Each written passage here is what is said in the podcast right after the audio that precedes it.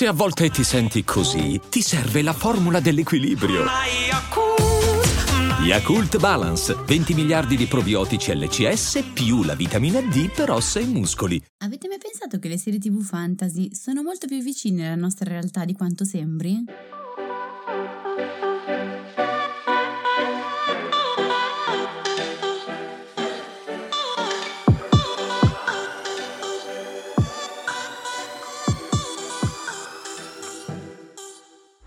Benvenuti in questo nuovo episodio di TV Therapy, il podcast dove usiamo le TV per capire meglio noi stessi, le nostre emozioni, le relazioni, gli incantamenti vari io sono Alessia, psicologa e psicoterapeuta e su Instagram mi trovate come Io non mi stresso. E io sono Giorgia, scrivo di serie tv e su Instagram mi trovate come Tellis, che è un blog che racconta le serie tv come meritano. Allora, in questo episodio parliamo di serie tv fantasy. Sì, puntualissime peraltro, perché proprio ieri è uscita La ruota del tempo, cioè una delle costosissimissimissime serie tv fantasy di cui Amazon e quindi Jeff Bezos ha deciso di investire con molta testardaggine nella speranza che almeno una di queste riesca a diventare una degna erede della madre di tutte le serie fantasy del mio cuore, il trono di spade. Ecco, vuoi fare una puntata su quello? No, mm, okay. no, non parleremo mm, né della ruota del tempo, perché insomma dateci il tempo di vederne un po' le, le puntate e, e, nemmeno tantissimo del trono di spade nello specifico, però poi ci torneremo di sicuro. Però il fatto che Amazon abbia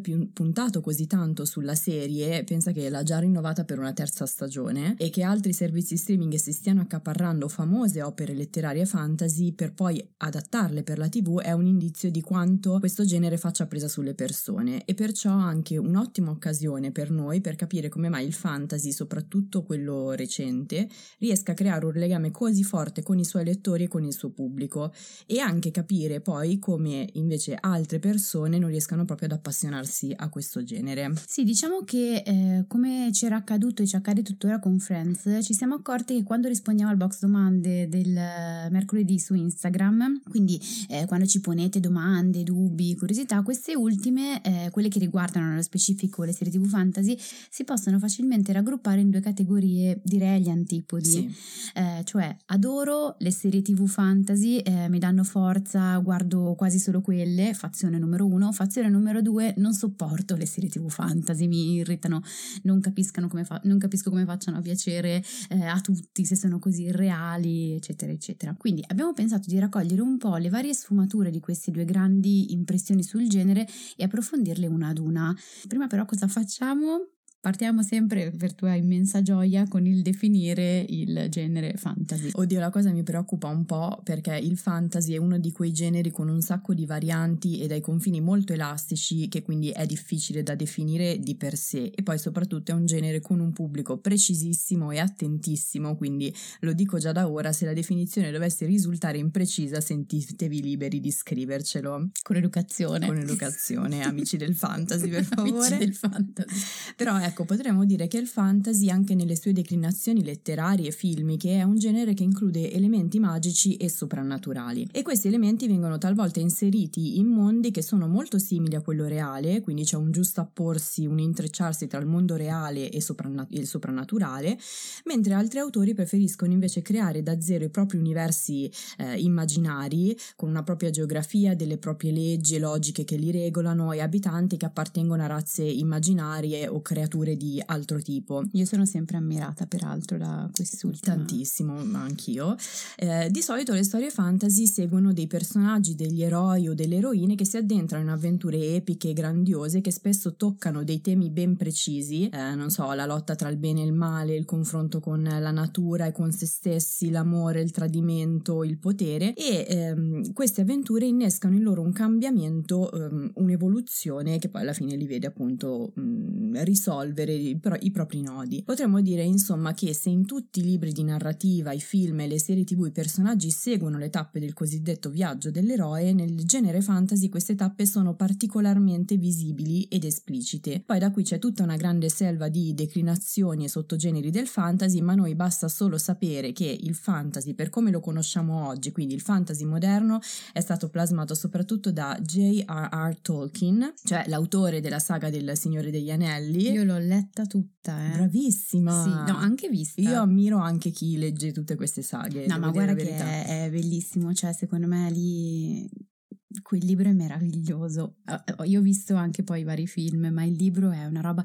Io ero ammirata veramente dalla capacità di creare una lingua. Di... Vabbè, niente, mi fermo. Ok, allora visto che ti è piaciuto così tanto il, il Signore degli Anelli, potresti poi provare con le opere dell'altro signore che ha rivoluzionato il fantasy, cioè George R. R. Martin, che con le cronache del ghiaccio e del fuoco, da cui, scritte nel 1996, da cui poi è stata tratta al trono di spade, lo ha reso un po' più realistico, ha reso il fantasy un, un po' più grigio, violento e amorale.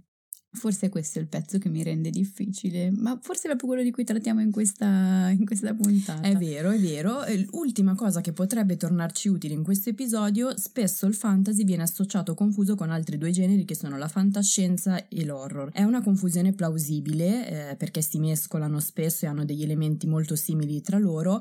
Per diradarla un attimo possiamo dire che la fantascienza include degli scenari altamente tecnologici che però hanno una base di realismo e potrebbero diventare davvero diventare reali eh, in futuro, l'horror invece fa leva soprattutto sull'umore e quindi ha come scopo primario quello di procurare paura a chi lo legge o vede. Con funzione a volte catartica, ma ci abbiamo già fatto un episodio, quindi. È vero, e quindi questo per farla molto molto molto molto breve. Nel caso rimando ad un articolo di Masterclass che si intitola What is the Fantasy Genre, che poi mettiamo magari nel box delle, delle informazioni, che aiuta mi ha aiutato tantissimo a riassumere in maniera schematica che cosa sia il genere fantasy, perché altrimenti eh, questo genere necessiterebbe di un'introduzione di 20-14 anni, eh, specialmente se si considera che gli esseri umani inventano e raccontano storie fantasiose praticamente da sempre e che il fantasy di oggi non è altro che la continua riproposizione e rielaborazione di queste storie. E qui veniamo forse anche al primo punto, cioè molti lettori e spettatori amano il fantasy perché dare sfogo all'immaginazione è quasi vitale fondamentale per la mente umana. Vero,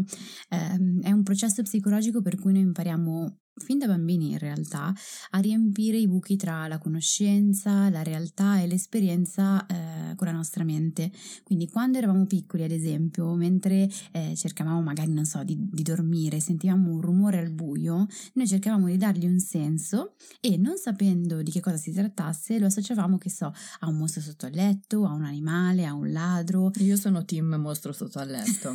io non lo so, io, io immaginavo no. in realtà, adesso qua vi racconto racconto una roba mia. Immaginavo in realtà mm. di prendere il mondo intero e metterlo sotto le coperte e tenerlo protetto. E poi sono andata a fare la psicologa. Secondo me questa roba qua non è casuale, no? Vedi? Un'immaginazione da supereroe questo, vabbè, ma in una direzione non carinissima, comunque sì, eh, nel senso che eh, forse nel primo versante immaginiamo un qualcosa che dà voce alle nostre paure, eh, nel mio caso qualcosa che, boh, forse invece risponde eh, in maniera sì, in effetti un po' con superpoteri eh, e onnipotente alle, alle, paure, no? Comunque sempre un processo eh, di, di, immaginazione che peraltro è un processo che anche da adulti si utilizza tantissimo, no? Mm, poi magari dopo lo vediamo, ma lo utilizzo tanto anche in terapia, si utilizza utilizza, non solamente io. Eh, quindi si utilizza come meccanismo di coping, che è un po' quello che vi ho raccontato prima, ovviamente la bambina in maniera onnipotente oggi, in maniera eh, differente, per rispondere quindi alle nostre paure, per sfangarcela un po' in alcune situazioni che ci mettono timore e in alcuni casi può anche essere utilizzata come um, è un po' improprio, però come una sorta di tecnica di rilassamento, cioè ci sono tutte proprio delle, delle tecniche che si utilizzano in psicoterapia che hanno alla base, si chiamano proprio così, tecniche immaginative in realtà, che hanno alla base la, le tecniche di immaginazione.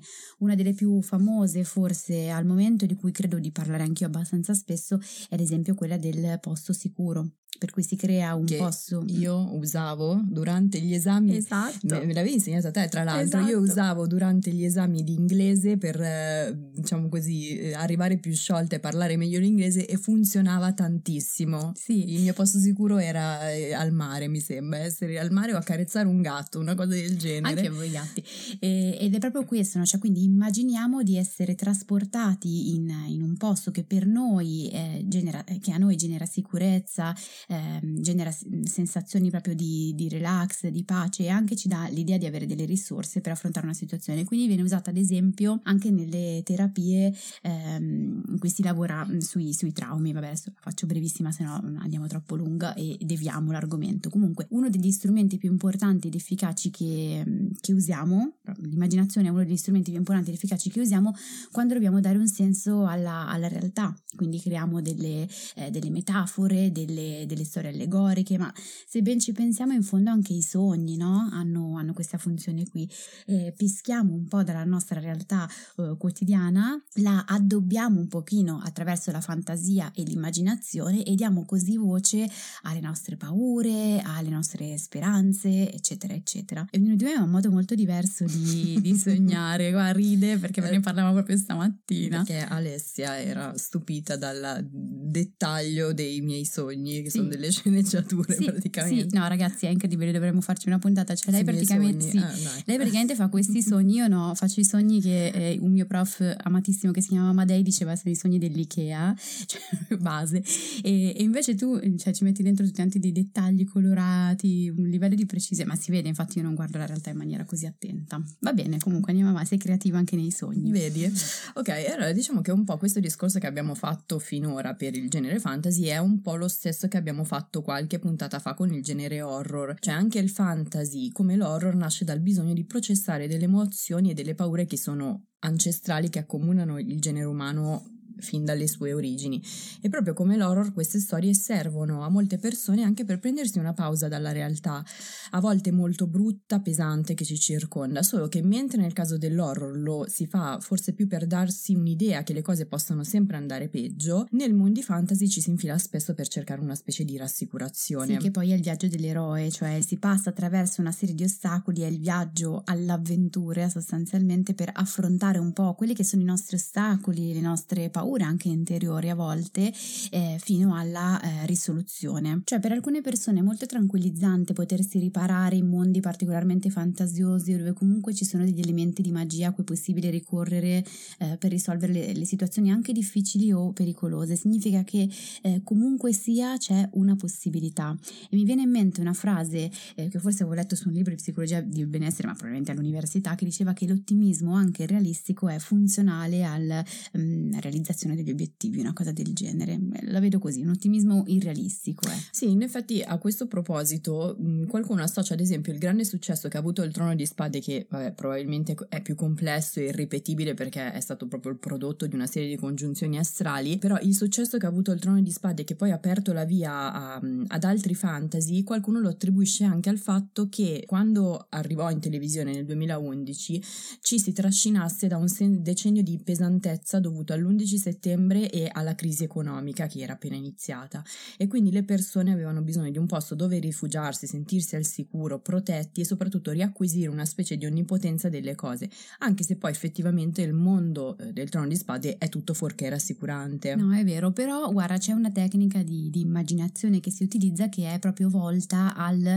non tanto tirar fuori in realtà, ma poter in qualche modo sfogare la rabbia. Ah, vedi? Mm. Beh, ne, cioè, ne sfoghi tantissima di rabbia col trono Immagino, di spade immagino, e praticamente si costruisce proprio insieme al, al, paziente delle immaginazioni, delle immagini mentali in cui viene sfogata la rabbia, ma a volte anche in maniera magari violentissima, no? E questo in realtà inizialmente, cioè apparentemente è preoccupante, no? Perché uno dice non è che poi uno può immaginarlo e lo porterà anche fuori, in realtà no, perché questa cosa qui poi sgonfia la possibilità di dar voce a quella rabbia in maniera anche eccessiva, permette in qualche modo di, di poi di, di, farla diminuire. Mi viene in mente il soufflé di, di, di Sabrina. Sabrina. Esatto, e quindi mm, pian piano poi una volta tolto dal forno l'immaginazione si, eh, si sgonfia. Dipende ovviamente, non può essere usata con tutti. Eh. Sì, questi mondi però a un sacco di persone non piacciono e spesso la giustificazione che viene data è mi irritano perché sono irreali. E io credo che invece ci sia anche una spiegazione un po' più tecnica che è quella della complessità. Cioè i fantasy sono ambientati in genere in mondi molto ricchi blocchi con nuovi ordini, regole, abitudini, costumi e a volte addirittura lingue diverse, il che richiede senz'altro pazienza e uno sforzo cognitivo maggiore per conoscerli e seguirne i tanti sviluppi e non sempre comunque abbiamo voglia di farlo oppure a volte abbiamo addirittura paura di farlo, di, di lasciarci andare all'immaginazione. Sì, sono eh, generi, sono serie che richiedono di, di sospendere l'incredulità. In maniera eh, molto forte, diciamo. Sì, eh, il dubbio e molte persone non vogliono o hanno poi paura in realtà di, di farlo. Ci sono alcune persone che hanno proprio paura di eh, abbandonarsi all'immaginazione, no? Chissà che cosa potrebbe venire fuori, chissà che punti potrebbe toccare o alcune persone che eh, forse sono cresciute in una maniera troppo seriosa, poco capaci di lasciarsi andare alla parte più leggera e anche un po' creativa in realtà, eh, creativo proprio preso a 360 eh. e quindi eh, può essere adatto a me solo quello che è strettamente aderente al reale. Io ti dico la verità, non credo che sia tanto una questione di irrealtà quanto di eh, essere verosimili. Poi magari mm-hmm. ci arriviamo a sì. questo. Tra l'altro questa complessità incentiva anche un profondo senso di cos- condivisione, nel senso che il fatto che queste storie si srotino lentamente, episodio dopo episodio, che mettano tantissimi elementi e personaggi al fuoco, spinge poi gli spettatori a confrontarsi, eh, processare insieme le storie che hanno visto e aspettare insieme i tasselli successivi. Noi parliamo di serie tv e le serie tv di maggiore successo, tipo il Trono di Spada, hanno avuto il successo che hanno anche perché sono usciti uscito una volta alla settimana, no? Ma se penso anche ai film fantasy più famosi, Il Signore degli Anelli, Harry Potter, sono tutte opere che sia a livello letterario che filmico sono usciti in più parti, quindi alla fine mettendole insieme è come se fosse una serie tv e quindi hanno creato indiv- condivisione anche in questa maniera. Ci sta, ci sta e, e riprendere un attimino il pezzo relativo alla distanza dalla realtà, quindi un altro punto che volevamo un attimino analizzare. Che cosa che intendiamo in realtà come essere distanti dalla realtà? E qui mi rivolgo principalmente alle persone che invece il fantasy non lo amano o come dicevi tu prima lo uh-huh. trovano irreale, ma guardiamo bene che cosa è irreale nelle serie tv fantasy. Qua secondo me il parallelismo con i sogni è d'obbligo. C'è un contenuto che è manifesto, cioè quello che noi effettivamente eh, vediamo. È un po' come se fosse il fenotipo della serie tv, quindi il modo in cui ci appare, è il modo in cui ci appare il sogno, no? uh-huh. per fare il parallelismo. Poi però andiamo a vedere eh, sotto sotto. Siamo così sicuri che le cose di cui parla, eh, le emozioni che suscita, eh, le prove, i drammi o i punti interrogativi esistenziali che va ad affrontare, siamo sicuri che quelli siano così tanto eh, irreali? Cioè io ho idea che in realtà i fantasy aderisca moltissimo al mondo in cui viviamo, anche un po' al susseguirsi di, di epoche storiche, politiche ed economiche particolari e perciò in realtà accomuna tantissime persone molto più di quante eh, possiamo pensare e, e, poi torniamo sempre lì, cioè in fondo le, le storie fantasy e più in generale le storie, le serie tv, insomma, sono scritte da persone, persone come noi, eh, che vengono chiuse in uno stanzino per una settimana per scrivere un episodio, poverine. Ma la maggior no, parte delle serie fantasy poi alla fine prendono da no, opere letterarie, quindi eh, di autori che si sono chiusi in uno stanzino. poi teneri. E comunque che mm. persone che incanalano i propri bisogni e le proprie emozioni all'interno di un racconto. E quello è quello che nei sogni viene chiamato contenuto latente. Per cui eh, forse, è la, forse qui dovremmo interrogarci un pochino sulla nostra capacità di andare oltre il contenuto manifesto delle cose e di inizio un po' a fare spoiler su quello che verrà dopo, di utilizzare la nostra teoria della mente e quindi andare oltre ciò che vediamo e immedesimarci su ciò che sta in sottofondo. Sì, soprattutto dopo il trono di spade, poi io torno sempre lì comunque al trono di spade, eh, perché è stato un po' uno spartiacque, ehm, il fantasy ha iniziato a fornire proprio un intreccio tra realtà e immaginazione eh, che in altri generi non è così bilanciato e questo permette di vivere magari le stesse problematiche o questioni che ci preoccupano nel mondo reale ma guardandole però a una certa distanza. Sì, che è quella distanza che consente un po', eh, diciamo, al subconscio di affrontare quello che eh, nel conscio spaventa un po' la nostra mente, quindi tendiamo ad evitare. Quindi evitiamo apparentemente e in realtà lo stiamo affrontando in una maniera più tranquillizzante. Infatti leggevo in un'intervista a una psicologa dell'infanzia che il fantasy è un genere che consente ai bambini e ai ragazzi di riconciliarsi con l'inconciliabile e questo vale anche un po' per gli adulti, no? Sì, assolutamente, ma guarda, se proprio vogliamo uscire poi dalle serie tv e pensiamo ai libri per bambini, io dico spesso che cioè, i libri per bambini hanno sempre un contorno un pochino di, un po' di, di fantasia, appunto di, di fiaba, no? Poi dentro però hanno tutta una serie di significati che assolutamente eh, riguardano anche gli adulti, mi vengono in mente, non so, il libro di, Fe- adesso così ce ne sono un milione, però il libro Federico, no? Sui, che, insomma è messo sotto forma di fiaba di un, di un topino e poi sotto tutta una serie di, eh, di aspetti molto interessanti, o libri scritti direttamente per gli adulti, tipo Il Cavaliere che aveva un peso sul cuore, che in realtà è una fiaba, ma sotto sotto ci parla di, eh, di attacchi di panico. Quindi, se vogliamo spostarci anche dalle serie TV, vediamo come in realtà questo è trasversale a diversi mezzi, insomma. Quindi, restare un passo indietro alla, alla realtà in qualche modo ci pone in uno, in uno spazio sicuro, eh, al tempo stesso ci prepara a guardare in faccia le cose che ci spaventano nella, eh, nella realtà, senza, come dicevo prima, però rimanendo poi tranquilli nel, nel nostro, pensando che la nostra realtà non ne, non ne, sia intaccata. E a volte poi quando, quando ne usciamo può capitare anche di avere una prospettiva più chiara e di applicarlo magari inconsapevolmente alle cose che ci circondano. Questo ci, acc- ci accade anche nella TV therapy, peraltro, che noi proponiamo delle serie TV, magari non ne parliamo, magari non se ne è parlato, o magari non si è parlato di quel pezzo nello specifico, ma le persone iniziano a fare dei, delle modifiche, dei cambiamenti nella propria realtà che partono proprio da alcuni pezzi in realtà edicitati dalla serie. È vero, ed è la cosa che mi stupisce sempre più quando poi facciamo gli incontri di, di TV therapy. Poi aggiungerei anche che questa distanza, questo senso di distanza è dato anche dal fatto che molti fantasy non abbiano una collocazione geografica precisa o che comunque tanti abbiano un'ambientazione che viene ricostruita, diciamo così, su una base medievale. Quindi è parecchio lontana da noi e i riferimenti al nostro mondo ci sono, ma restano nascosti sotto un'apparente lontananza. E poi, secondo me, questo è il punto più interessante, il fantasy ci permette anche di capire meglio gli altri. Leggevo, poi correggimi tu, che una delle componenti spesso meno considerate del fantasy è che stimola l'immaginazione, la quale poi è una componente chiave dell'empatia, nel senso che come puoi empatizzare con qualcuno se non riesci a immaginare come questo qualcuno potrebbe sentirsi. Sì, che è esattamente quello che dicevamo prima rispetto alla teoria della mente, cioè parte sin dall'infanzia e poi vediamo proprio i primi sviluppi veri e propri in realtà alla scuola materna, direi dai quattro anni in avanti, però insomma è un processo, quindi inizia prima e va avanti poi anche ben dopo. Ed è proprio la capacità di mettersi nei panni dell'altro, più semplicemente di andare a eh, tener conto del punto di vista altrui, per cui se c'era proprio un esercizio, molto, un esercizio, un esperimento molto carino, per cui c'era un bambino messo da una parte del tavolo, un plastico in mezzo e una bambola dall'altra parte, bimbi molto molto piccoli descrivono il punto di vista della bambola sola come se fosse eh, il proprio, non riescono a mettersi nei suoi panni. Man mano con lo sviluppo di questa teoria della mente e della capacità di mentalizzazione, quindi di maneggiare un pochino meglio gli stati mentali propri altrui, che cosa accade? Che il bambino o la bambina riesce a mettersi nei panni della bambola e quindi dire io vedo questo, ma la bambola essendo seduta dall'altra parte del tavolo vede quest'altra cosa qui. E, e questa è proprio la, la, la, teoria della mente, appunto, ed è la, la, capacità di uscire un po' dai propri panni e mettersi nei, nei panni altrui. Ehm, rispetto alla lontananza mi stava venendo in mente rispetto a quello che dicevi prima che non sarà mica un caso che le fiabe iniziano sempre con c'era una volta. È vero. Come se fosse necessario proprio staccarsi, senza una connotazione no, nel tempo e nello spazio, come se fosse necessario proprio staccarsi dal proprio tempo e dal proprio spazio per poter poi iniziare a immaginare e anche a proiettare. Brava. Applausi. Questa, eh?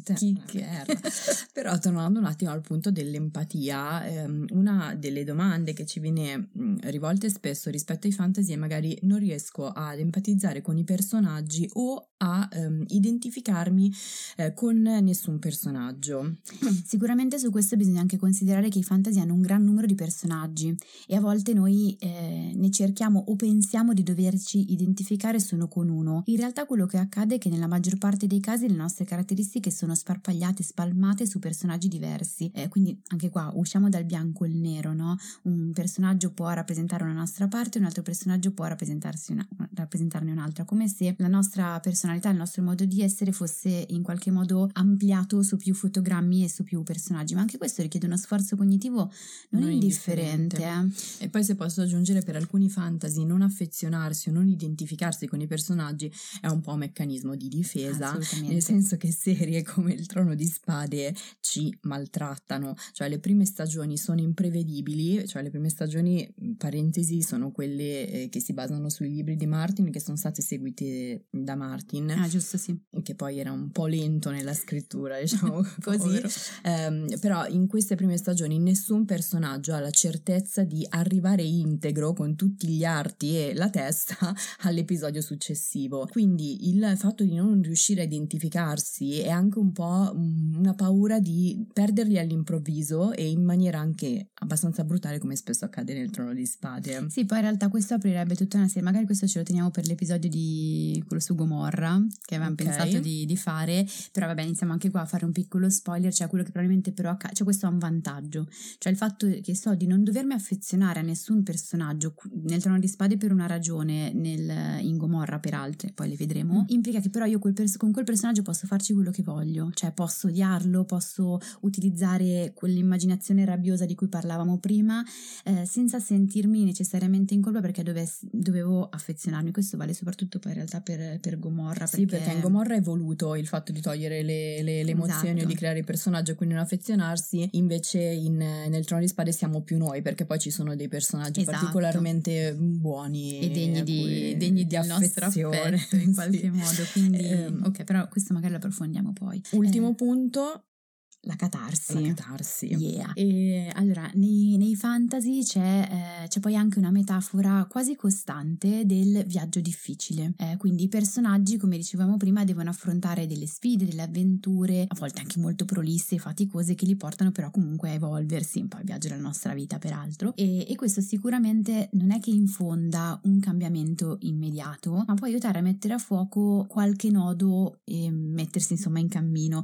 Scusa, mi stavo bloccando riflettendo perché stavo pensando che questo secondo me è il grosso vantaggio delle serie tv rispetto ai film e forse anche rispetto ad alcuni libri singoli, non saghe, eh, perché il cambiamento appunto non è immediato ed è una cosa che spesso eh, nei film crea illusione, cioè vediamo il personaggio che cambia boh, nel giro di un'ora, un'ora e mezza e noi ci sentiamo dei poveri sfigati loser che, a cui questa cosa non accade, invece nelle serie tv ci sono 8000, nelle saghe anche ci sono 8000 eh, avventure lunghissime, ricadute, buche eccetera e uno dice vedi è un pochino più simile a quello che accade a me. E poi c'è la speranza in un futuro migliore. Sì, infatti ricordo che qualcuno ci aveva scritto, ad esempio, il trono di spade mi ha aperto gli occhi e mi ha dato la forza, non so, di essere sempre combattiva, eh. non so. Ma ci sono anche ricerche di psicologi che usano tanto i film fantasy in terapia perché ehm, avendo molti elementi e personaggi permettono ai pazienti di individuare qualcosa che sia l'allegoria dei loro nodi. Non so se non ricordo male, c'era un caso dove la trilogia del Signore degli Anelli veniva usata con i pazienti alle prese con dipendenze di vario tipo, perché una parte eh, di viaggio difficile di quel racconto riguardava la fatica di Frodo nel liberarsi definitivamente dall'anello, cioè aveva sempre un'attrazione nei confronti di, di questo anello, ehm, non riusciva mai ad allontanarsi o distruggersi totalmente, non so, poi mi correggerai te e no, te lo stavo, ricordi meglio. Stavo magari. in realtà riflettendo, non ci avevo mai pensato che forse l'anello, cioè ok, dipendenze, ma forse anche più in una eh, struttura non, non, di dipendenza, mm-hmm. probabilmente quell'anello lì rappresenta un po'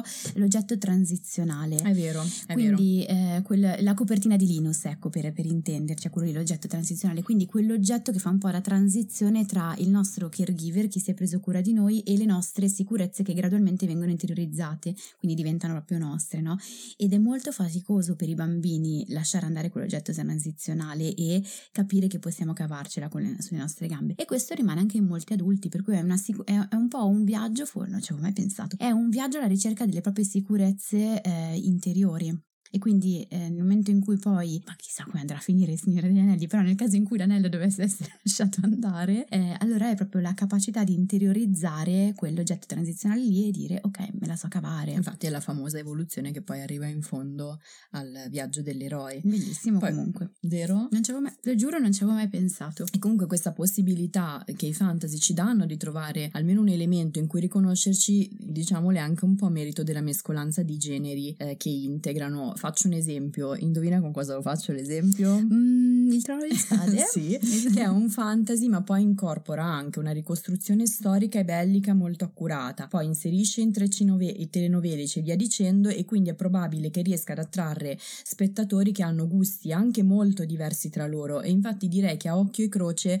si tratta del genere di cui più spesso si sente dire non pensavo e invece, quindi io mi aspetto che tu prima o poi lo dica anche del trono di spade. Ma io ve l'ho già spiegato anche anche in altre puntate, io posso ascoltare qualunque cosa in terapia, ma le violenze troppo pesanti nelle le... serie non ce la Però faccio. io ti devo dire che ci sono persone che ad esempio non sopportavano la violenza, ma col trono di spade è arrivato il non pensavo e invece Eh, perché lancia talmente tanti intrecci che poi tu ti focalizzi su alcuni e, e riesci a superare anche quelli che non ti piacciono per poter vedere quelli lì. Vediamo se si riuscirà ad affrontare questa sofferenza. Se vuoi io ti riaccompagno nella visione volentieri perché mi manca. Oh no, appello. allora, comunque, per chiudere, diciamo che se eh, questo ricredersi sul fantasy non, non dovesse avvenire, insomma, non, non, avviene, non significa che abbiate un problema, ovviamente, perché spesso diciamo che arrivano domande del tipo: Non capisco perché non mi piacciono, cioè tutti li guardano, ma io non ci riesco, cosa posso fare? Ma, cioè, ragazzi, qua semplicemente significa che ognuno di noi ha un diverso modo per, intrass- per intrattenersi. Non dimentichiamo che le serie TV, anzitutto, sono intrattenimento. Eh, poi dopo noi ci facciamo tutto un lavoro psicologico, eccetera, ma innanzitutto possono, ognuno di noi può fare l'uso delle serie TV eh, seguendo i propri bisogni, quindi possono intrattenere, possono essere utilizzate per rilassarsi, possono essere utilizzate per rifuggire dalla realtà o per lavorare sui no- propri nodi, non, non, c'è un obbligo. Sì, oppure si può andare avanti a cercare, perché a volte esatto. anche la richiesta è mi consigliate questa serie TV, però insomma si può anche un po' esplorare, magari non focalizzarsi sul fantasy necessariamente più famoso o più seguito, ma esplorare, perché davvero le declinazioni di questo genere sono così tante e varie che c'è un'opera fantasy praticamente per i bisogni e i gusti di ognuno di noi. Sì, anche qui poi ricordiamoci sempre che fantasy è un genere, poi all'interno ci sono 10.000 sfaccettature probabilmente, no? E quindi magari all'interno di quel genere lì possiamo trovare una serie che è più adeguata a noi. Vedete che io ad esempio il Trono di Spade non l'ho visto, eh, Signore degli Anelli a me è piaciuto moltissimo, vedete pure il genere è quello. Magari anche Fantaghirò potrebbe... Eh, Fantaghirò la segui, diciamo, va bene.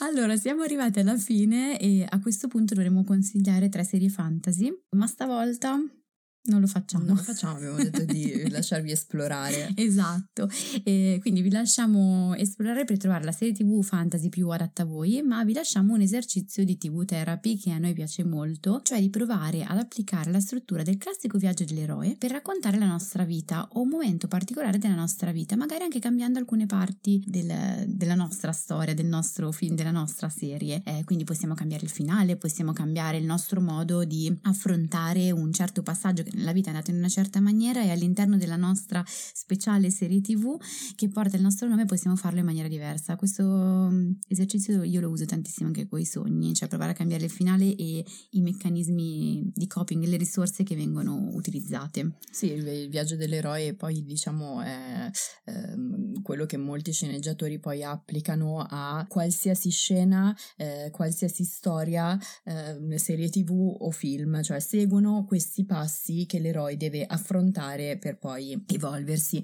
Noi ne mettiamo sette che sono i sette principali e che magari poi mh, troverete anche nelle storie in evidenza dei nostri profili dello scorso calendario dell'avvento. Sì, Christmas is Coming si chiamava. Sì. Ovviamente, questo era il tema Trono di Spade. È vero, è vero. Allora, il primo step è individua le debolezze, quindi una o più debolezze e un need, un bisogno interiore la cui risoluzione potrebbe produrre un cambiamento positivo. Il secondo passo è individuare un desire, cioè un obiettivo esterno che può portare a risolvere il passo precedente. Il terzo è scegliersi un avversario, cioè chi ti ostacola, chi potrebbe soffiarti l'obiettivo perché l'avversario ha sempre poi lo stesso tuo obiettivo. O chi te l'ha soffiato se state immaginando una storia, della, un evento della vostra vita esatto. davvero capitato. Poi, quale piano serve per sconfiggere l'avversario? Quando arriva lo scontro finale, quindi arriviamo poi, il quinto punto è lo scontro finale, che è fisico, verbale, cosa succede, chi vince. Sesto punto, l'autorivelazione, cioè che cosa hai imparato da quello scontro? Hai risolto il primo passo, quindi eh, le tue debolezze mh, iniziali. Settimo e ultimo passo, ritorno a un equilibrio. C'è stato un cambiamento positivo oppure negativo? E aggiungerei, visto che stiamo parlando di fantasy, in questi sette passi possiamo inserire anche degli elementi magici. Perfetto, sì, anche perché appunto parliamo di fantasy e quindi in quest'area rimaniamo. Allora, siamo davvero giunti alla fine, quindi direi che ci vediamo al prossimo episodio. Come sempre, se avete dubbi, domande o curiosità su come vi fanno sentire le serie TV che state guardando, ci trovate trovate ogni mercoledì su Instagram, eh, sul canale Io non mi stresso e su Tellist con la Y. E vi ricordiamo poi peraltro che, come accennavamo anche nel corso dell'episodio, che la TV Therapy esiste anche come terapia di gruppo e quindi se volete rimanere aggiornati su nuovi gruppi in partenza o inserirvi in lista d'attesa potete seguire questo podcast o iscrivervi ai nostri canali. Al prossimo episodio. Al prossimo episodio. Ok, allora visto che ti è piaciuta, cosa ridi? Perché mi guardi come se avessi un problema? Allora, cioè, boh. Ha ingoiato un fischietto. cioè. Perché hai deciso di parlare adesso? Mm, ci si trascinasse da... da... Mm, ci si trascina... Puoi farcela. E adesso un bel caffè finito. Perché rischiare di rimanere senza caffè quando puoi abbonarti a Caffè Borbone? Prezzi vantaggiosi, costi di spedizione inclusi, tante possibilità di personalizzazione e l'abbonamento lo sospendi quando vuoi. Decidi tu la frequenza, la qualità, scegli tra le cialde e capsule compatibili e crea il tuo mix di gusti e miscele. Mai più senza caffè con l'abbonamento Caffè Borbone. Tutte le info su caffèborbone.com.